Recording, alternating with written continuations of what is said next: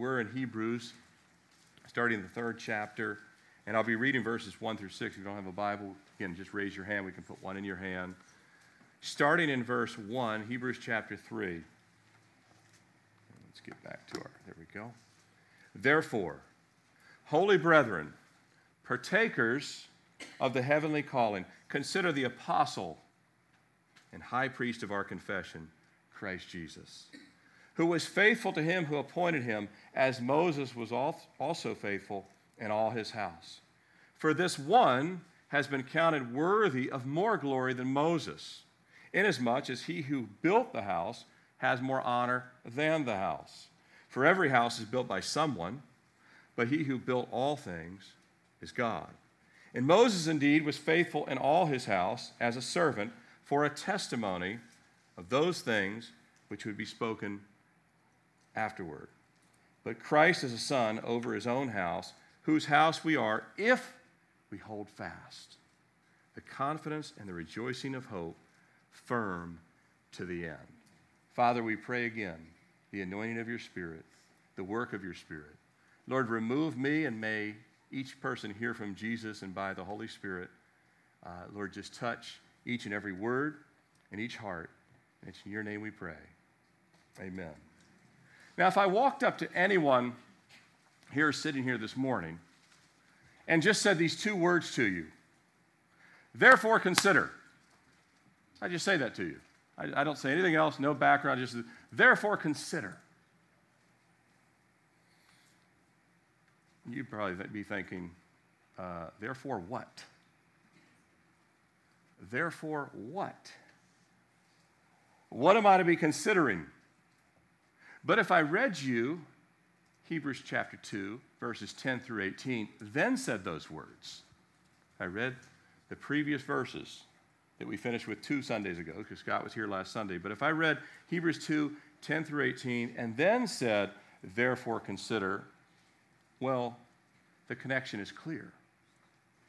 In light of who Jesus is, what he has done, and what he has promised, it prompts us to pause and remember to give serious thought to the grace we've been given, to evaluate and appreciate what God has bestowed, and to appropriate, to recommit to deepen our submission to the Lordship of Christ.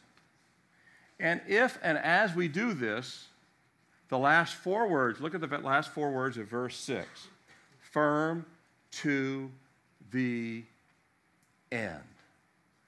Last four words of verse 6 firm to the end. They should and would be the apt description of our life.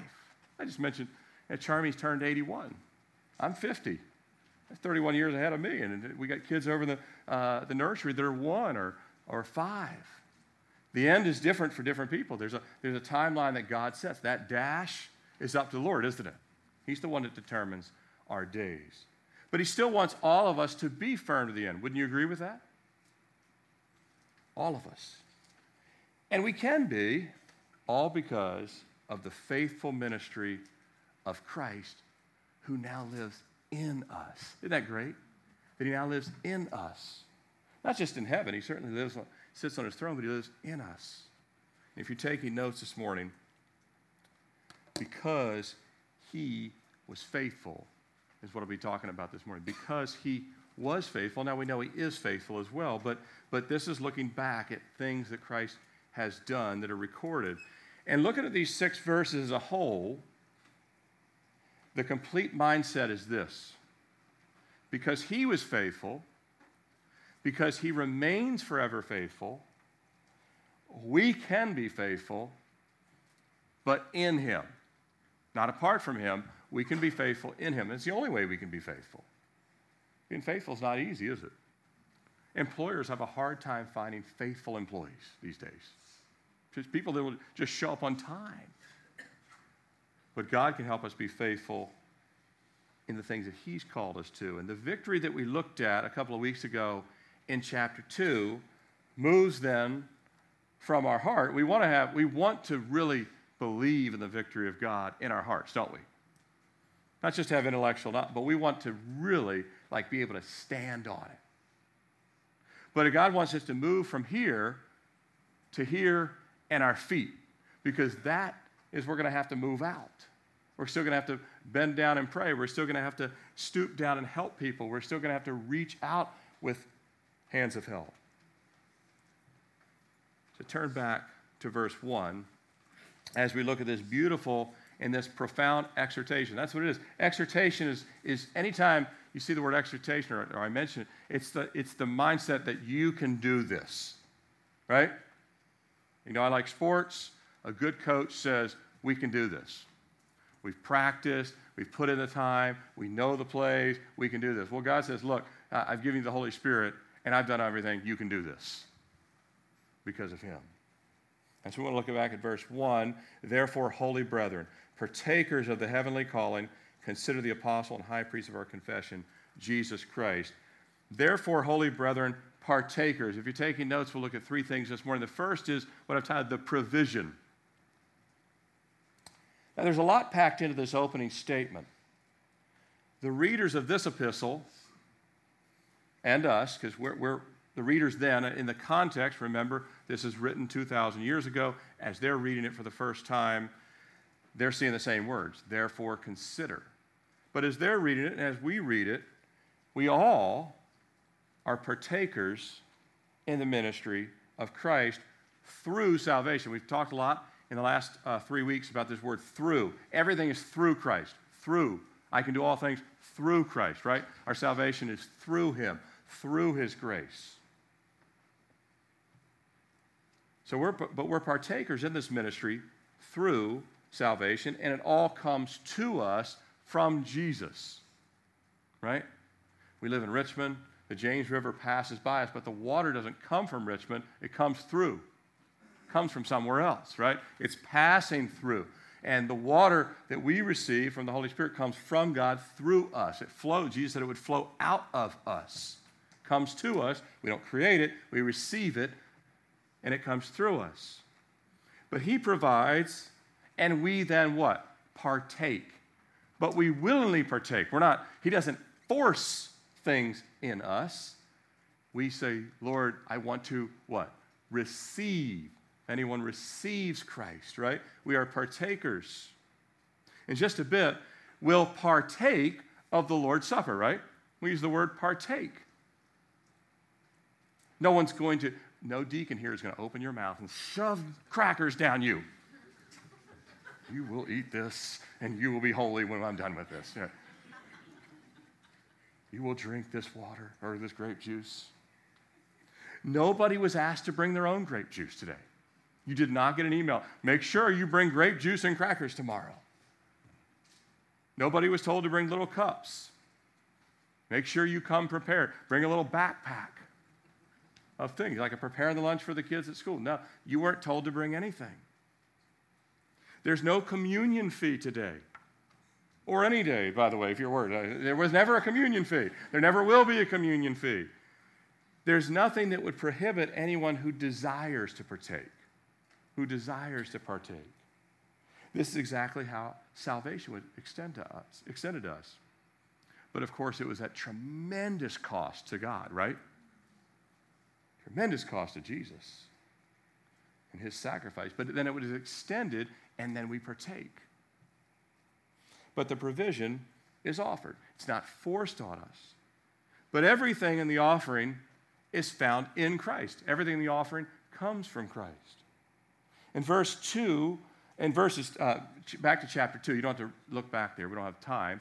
But back in chapter 2, verses 10 through 18, because I've enumerated them, I'll read a few off uh, we see outline that Jesus offered his salvation, his propitiation, which means atonement or his covering, his blood, his suffering, our adoption into the family of God, victory over death, victory over the devil, victory over the fear of death, victory over the bondage of sin and death.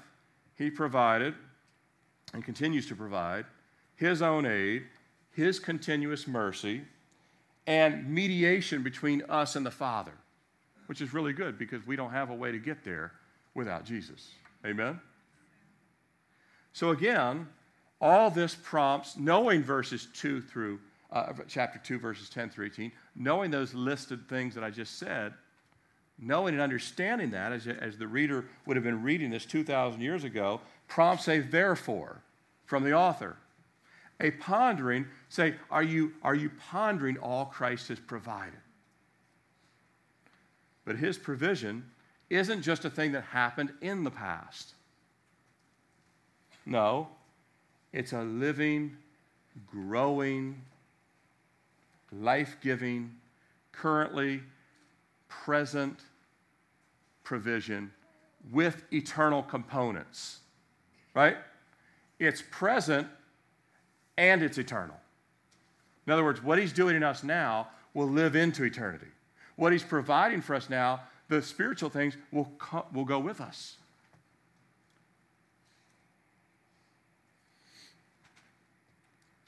Then he says, Holy brethren. Therefore, holy brethren. Holy, what does it mean? It means a most holy thing. I say, well, that doesn't help me. Holy means holy? Okay, got it. Uh, it really does. holy does mean holy. That's what it means. But in the context here, holy brethren, it means saints. Saints. You can start referring to you and your, hey, Saint Sarah. St. Timothy. You know, you can say, no, I don't do that, but you could. Uh, people will get all, that church down the street, you know. It's just a joke, people, just a joke. But um, it means saint, holy, set apart. And the word brethren, it means to have the same parents, same ancestors, part of the same family. Jesus saying, You're part of my family. I have set you apart into this family. So we could read it like this Most holy saints and members of the same family. That's how we could read it and understand it in our vernacular. We've received this family inclusion, but not to sit, but rather to serve. Again, I love, don't you love a, a big family dinner?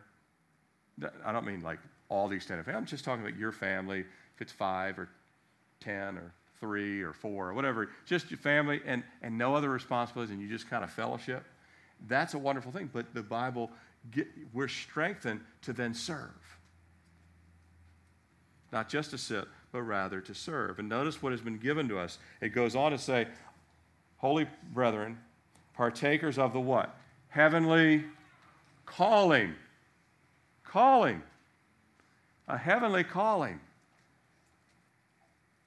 Not just pastors, not just elders, not just evangelists, not just missionaries, not just deacons, not just church planters. All members of God's family, if you've been saved, if you're a member of God's family, you have a holy calling. Everyone. This letter is to every single person that's reading it as a believer. Just as Jesus had a mission from the Father, so we have a mission. Consider Christ's faithfulness to the mission and his continued faithfulness. Was he faithful to his mission? Of course. Every box that the Father put had to be checked. Jesus did them all to perfection. But he continues to be faithful to us in our mission. And the word apostle, this word apostle is, is one of the titles for Jesus. By the way, the word apostle has a number of different meanings in the Bible. Um, so when people have themselves today a title, apostle so and so, there is there is a place where that could make sense. But in the truest sense of the word, there was 12 apostles. The, apostle, the word apostle means sent ones, those who are sent. And so Jesus is the apostle. You have the 12 apostles, and then you have apostolic work, like missionaries doing, planting, going out, sent out. That's apostolic in nature. To be sent out to plant, to take the message of the gospel is apostolic. But there's 12 apostles, and there is the apostle here, Jesus, because what? He came down with a message. That makes sense? He was sent, for God to love the world, that he sent his only begotten, he sent his apostle or his son or his Messiah. All these are names that, that qualify only for Jesus. So he came as the sent one with the message of the gospel. And he was sent forth with these orders from God that he fulfilled. Now, it also says uh, the high priest of our confession. Well, the high priest how many high priests were there at any given time? One. Only one high priest. Now, Jesus is the one high priest for eternity. Amen? He's the only high priest that will be in the heavenly temple. He, he is the high priest. Aaron would have sons and gone, and, and one by one there'd be another high priest, but there'd only be one high priest at a time. But Jesus is the high priest for all time. And so we're to have an appreciation and an understanding for these provisions. And it goes on, obviously, the confession of Christ, Jesus Christ means Messiah. Jesus means, again, the one who will save his people from his sins. We're talking about the Messiah, the one who will come, who brings salvation, but he's the apostle, the sent one. He's our high priest. And so, with all of this context and the previous verses in chapter 2, the writer's saying, You've been provided all of this. But then we get some practical reminders here as well, or some practical guidance in what I've titled the patterns. You guys like to have patterns? Now, when I grew up, my mom did made clothes and dresses and stuff like that. Thankfully, she never made my clothes. You know that we got those at like J.C. Penney and stuff like that. But she did make some of my sisters. She had, with patterns would be laying around. And I just thought it was fun paper to ball up, and you know, I thought it was newspapers or something. That they'd have these little dotted lines and everything. Patterns are helpful. If you want to make something, you need a pattern. Um, closest thing for me would be recipes, right? That, that I know what to do. All right, this this thing, this thing, this thing. Add it. Uh, I can do that. I can do that. I can I can add a quarter cup. That kind of. You have to have a pattern. Well, the Bible is full of patterns. Did you know that? The Bible is full of patterns. From Genesis to Revelation, the Bible is full of patterns to follow. And we'll look uh, next week, verses 7 through 19, on patterns not to follow. Did you know that? The Bible also has patterns. Don't do these patterns. Do these patterns. Don't follow these patterns. The perfect pattern in all of Scripture is Jesus himself. He's the perfect pattern. He's the fulfillment of all the types, all the shadows, all the images that are found in the law and the prophets that all pointed to the Messiah and his sinless and his holy attributes. He is the perfect pattern. Keep in mind, the title of this epistle, we talked about this when we, when we did the opening of the book. It's called the Epistle to the who? Hebrews. The Epistle to the Hebrews. It's because the target audience was believing Hellenistic or Greek speaking Jews. It was to the Hellenistic Jews living in the Roman Empire, right? When Hellenistic is all of the Greco Roman world was Greek speaking, but many of these Jewish people still went to synagogues in different uh, Roman in different Roman cities, and this is written to them to say, "Hey, you know the Old Testament scriptures, but I'm going to show you that the pattern of Jesus was in the Old Testament. And you're going to see a lot of that as we go forward in this book in Hebrews. But this is kind of the starting point of some of that. So the author is laying out that Jesus was faithful to his calling and that only he, only he could ever fulfill his calling. No one could fulfill the calling of Jesus. Anyone else tried to be Messiah, our sins still aren't forgiven. Amen? Only Jesus could fulfill his calling. Now, Moses, who's mentioned here, goes on to say, who is faithful to him who has appointed, uh, who has appointed him, as Moses was also faithful in his house, in all his house, for this one has been counted worthy of more glory than Moses. Moses was a forerunner to the ministry of Christ as what? Moses was a deliverer. Jesus is a deliverer, oh, much greater. Moses delivered a small, relatively small couple million people out of bondage. Jesus delivered millions of people out of bondage. Out of eternal bondage, this was a temporary bondage. But again, he was a forerunner, setting people free from chains. Jesus would ultimately set us free from the chains of death and sin. But Moses was a man just like us, and yet he was faithful in his service to the Lord. God says he was faithful. You ever had people, you know, that, that are just kind of, they're kind of resisting God, and you're kind of talking to them, eventually they'll, they'll come up with a statement like this Well, nobody's perfect. All y'all are sinners too. I'm like, yeah, that's true. So if you're all sinners, no one can judge anyone. No, no. God can judge you faithful, even though you're imperfect. Isn't that great to know? He's going to say, Well done and good and I say it all the time. He's never going to say good and perfect servant. It's not recorded anywhere in Scripture. Nowhere in heaven does Jesus say, Wow, you finally were the first perfect one I've been looking for. Good and faithful servant. But Moses was like us. He was a good and faithful servant. Uh, he wasn't perfect, only Christ is perfect, but Moses was judged faithful by God. And why and how was he judged faithful? Well, it says. It says he was faithful in his house, faithful, faithful in all the things as a testimony. God took what from Moses? His obedience. God took the obedience of Moses, the surrender and desire of Moses to be faithful. Do you desire to be faithful? God knows if you are playing games or if you desire to be faithful. He knows who desires to be faithful. He knows who desires to get, uh, I just want to just punch, uh, you know, kind of, kind of something that God says, if I do this, then I'm covered.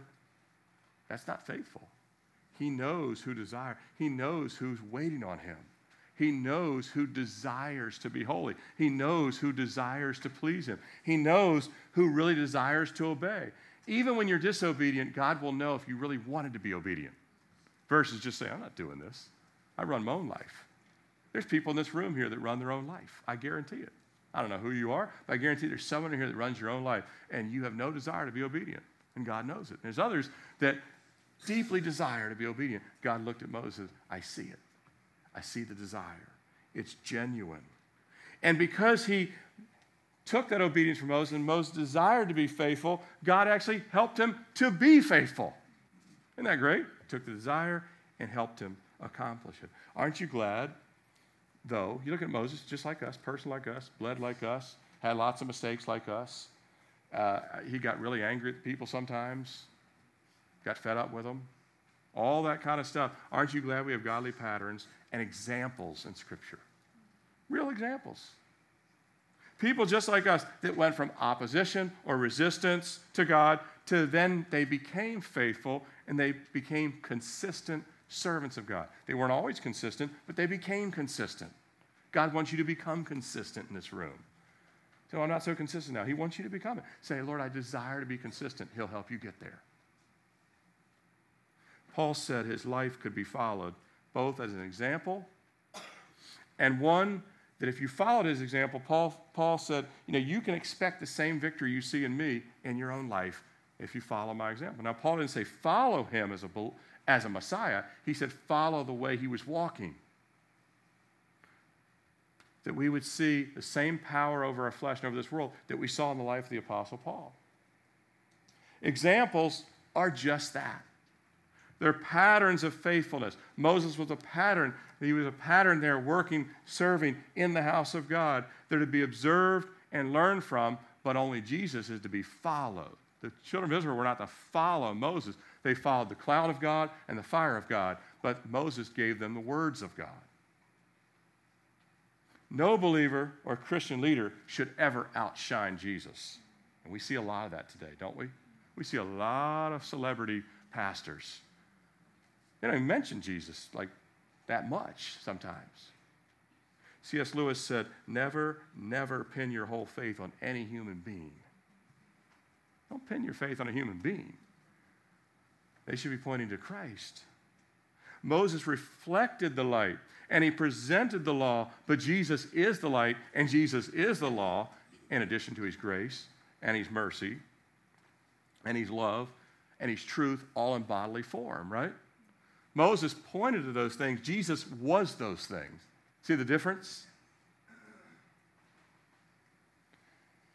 And Moses says in verse 5, he was faithful for a testimony. A testimony. What? What testimony? For all followers of the Lord, but also as a testimonial foreshadow. Again, he was a deliverer, he was a type, a foreshadow of the one that was far worthier of far more glory, who was to come. Understand, godly examples don't take us away from Christ, but godly examples in your life, if you have godly mentors or godly examples in your life, godly examples will never take you away from Christ. They will lead you closer to Christ. And not themselves, they'll lead you closer to Christ. Like John the Baptist, he pointed everyone to the Messiah, didn't he? And Jesus said John was the greatest man ever born of woman. That's a pretty good recommendation, right? And John says, I'm not even worthy of his sandal strap. John pointed people to the Messiah and always reminded them uh, of his own dependence on Christ. I have real concerns when I hear Christian leaders that talk about their ministries, talk about all their supposed successes, talk about all their victories, and barely mention Jesus at all. Who, who are we going to worship here?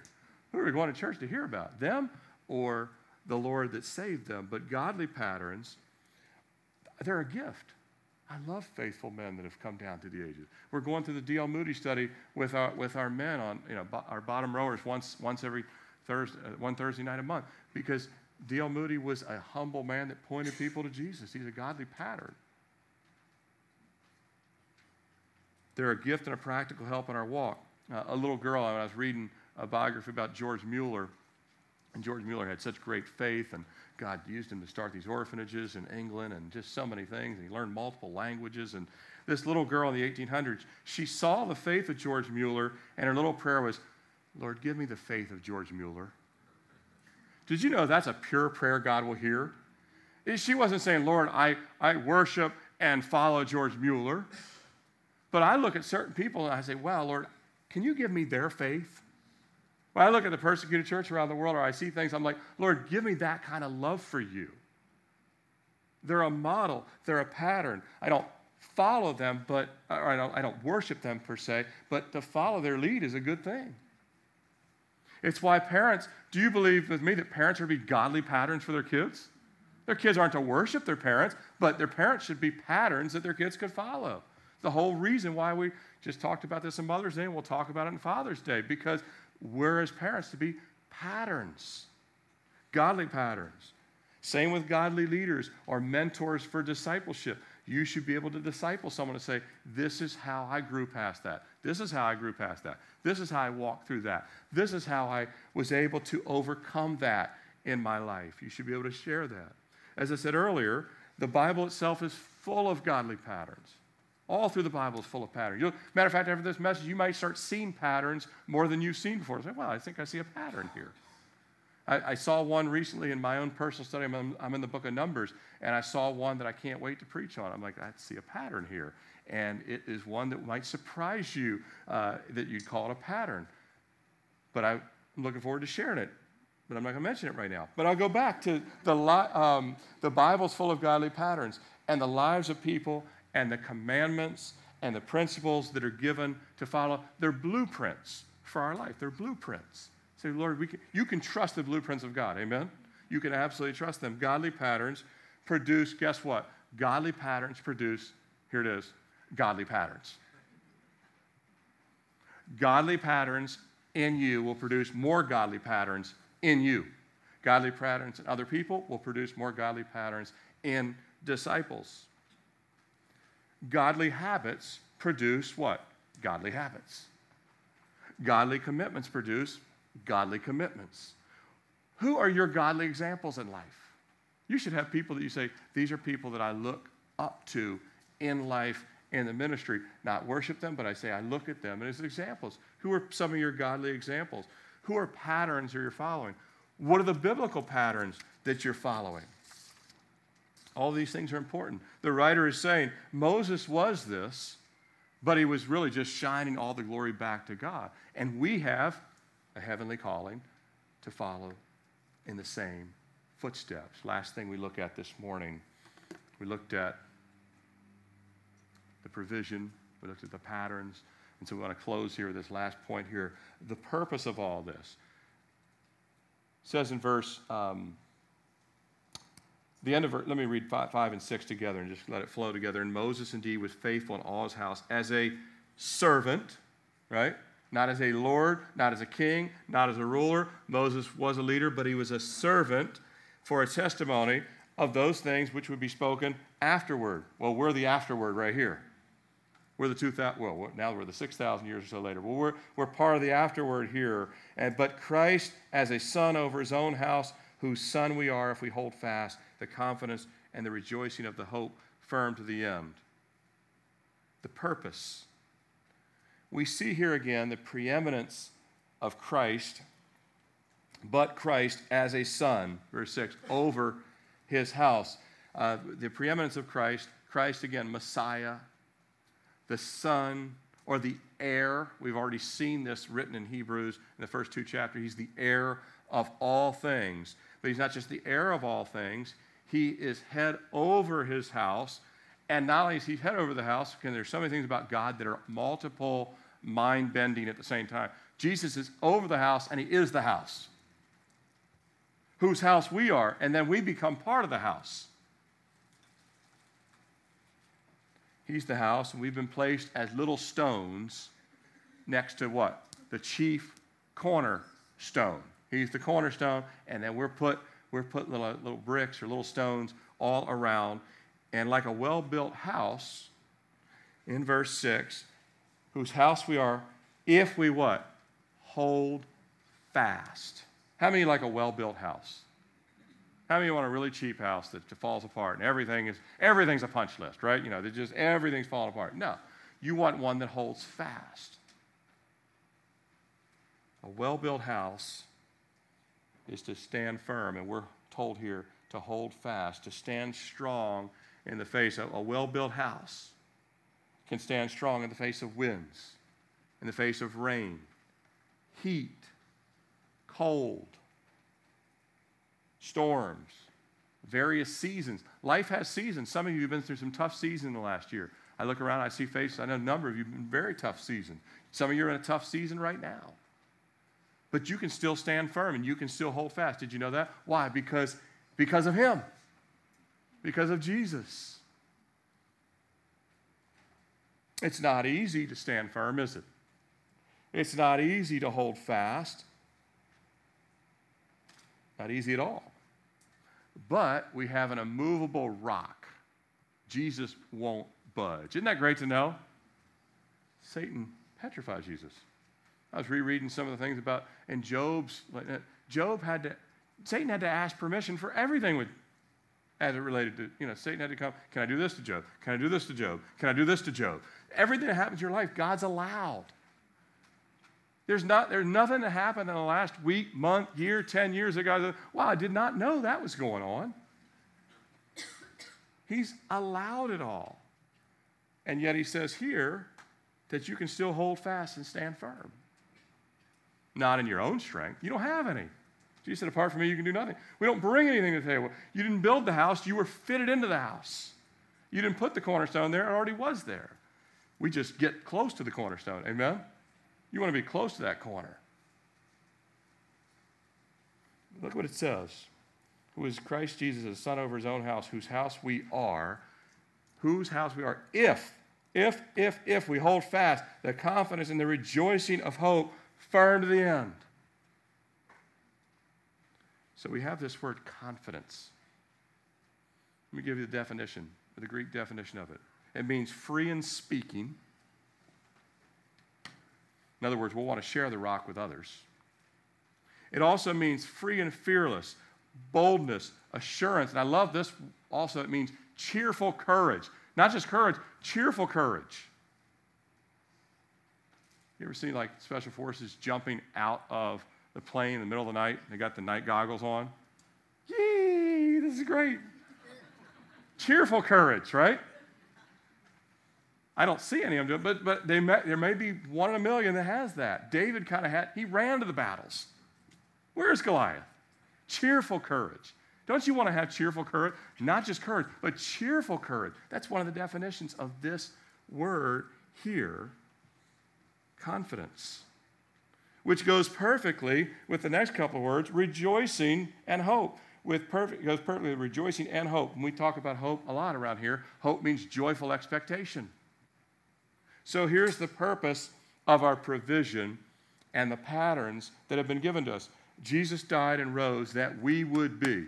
That's what the writer's trying to get the point across here. Jesus died and rose that you and I, whether you're a pastor or a Sunday school teacher or a stay at home mom or a businessman or whatever you are, police officer, plumber, anything, doesn't matter. Student, college student, that you have a heavenly calling, but you would be a, like Moses, a servant and a participant in the heavenly calling. Would you agree that Moses was a servant and an active participant in his heavenly calling? Yes, he fulfilled his calling. Two, if you're taking notes, one, that you would be a servant and a participant in your heavenly calling from Jesus. Number two, that we would be replica patterns of his holy character and of the saints that went before us that he transformed, that we would be replica patterns of those that went before us and patterns of Jesus himself. Not Jesus, but patterns. That's why Christian Christ, little, little Christ, right? And third, lastly, that we would hold fast and firm to the end with rejoicing, with hope, and a humble confidence until Jesus calls us home. What a little list that is. I know there's a lot. So, oh, that's that. Yeah, that's, that's the, the, the words, the Greek words are actually pretty rich. There's a lot there. Furthermore, that this would keep us growing until He calls us home. That the knowledge of this, we would say, Lord, I desire that. And if we desire it, then He'll be faithful to help us be faithful. And only through one, salvation, we have to be saved first. Two, the indwelling work of the Holy Spirit. If you, have no, if you don't have the work of the Holy Spirit, this is impossible. It'd be like driving your car with no gas and no spark plugs. Not going to happen can look great on the outside. You have to have the indwelling work of the Holy Spirit. And three, and this is key, surrender of our will and a desire of His will. Surrender of our own will and a desire of His will. You have to say, Lord, I want what you want. And the Holy Spirit says, I can make that happen. Because you're saved and because I dwell in you. Now that you want the thing that the Father wants, that desire can lead to the heavenly fulfillment of our heavenly calling. And this is the purpose of it all. Moses was flawed just like us. He became faithful and pleased the Lord because God was faithful to take Moses' mustard seed of willingness and turn it into faithfulness. His mustard seed of willingness and turn it into faithfulness. And here's something I've come, as we come to a close here, here's something I've come to see throughout all the scriptures. I've gone through the Bible a number of times, the whole Bible, marked it up. Uh, something I, I've come to see personally in my own life and in the scriptures. We cannot really please Christ until we want to. That's deep, isn't it? You cannot, you will not really please Christ until you want to. Until you say, Lord, I want to please you. You start praying that all week. Lord, I want, it'll change the way you think. It'll change the way you drive. The other drivers will be glad that it changed the way you drive because uh, you, will be nicer and every, you'll just, you just start saying this simple prayer Lord, I want to please you. I want to honor you. When you start doing that, you can't even think sinful thoughts. You start praying, Lord, I want to please you. You cannot please Christ until you want to. Moses wanted to. Jesus lived to please the Father. Amen? And when we truly desire to be faithful to our Savior, faithful to our calling, we can and we will because what? He is faithful. Amen? Let's bow our heads. Father, we thank you this morning for the faithfulness of Jesus. Lord, I can't speak for each person in here, but I know I speak for many, and I know I speak for myself. Lord, we want to please you. We want to honor you. We want to glorify you. We want the help of your Holy Spirit. We want to be faithful to the heavenly calling. Lord, we want to have a joyful courage, a cheerful courage. We want to be people of hope and joyful expectation. We want to be servant minded, not self minded. And so, Lord, we ask that you would help us. Forgive us where we have not been praying according to this end. And Lord, realign our thinking and our priorities and our mindset to be like Jesus, the author and finisher of our faith.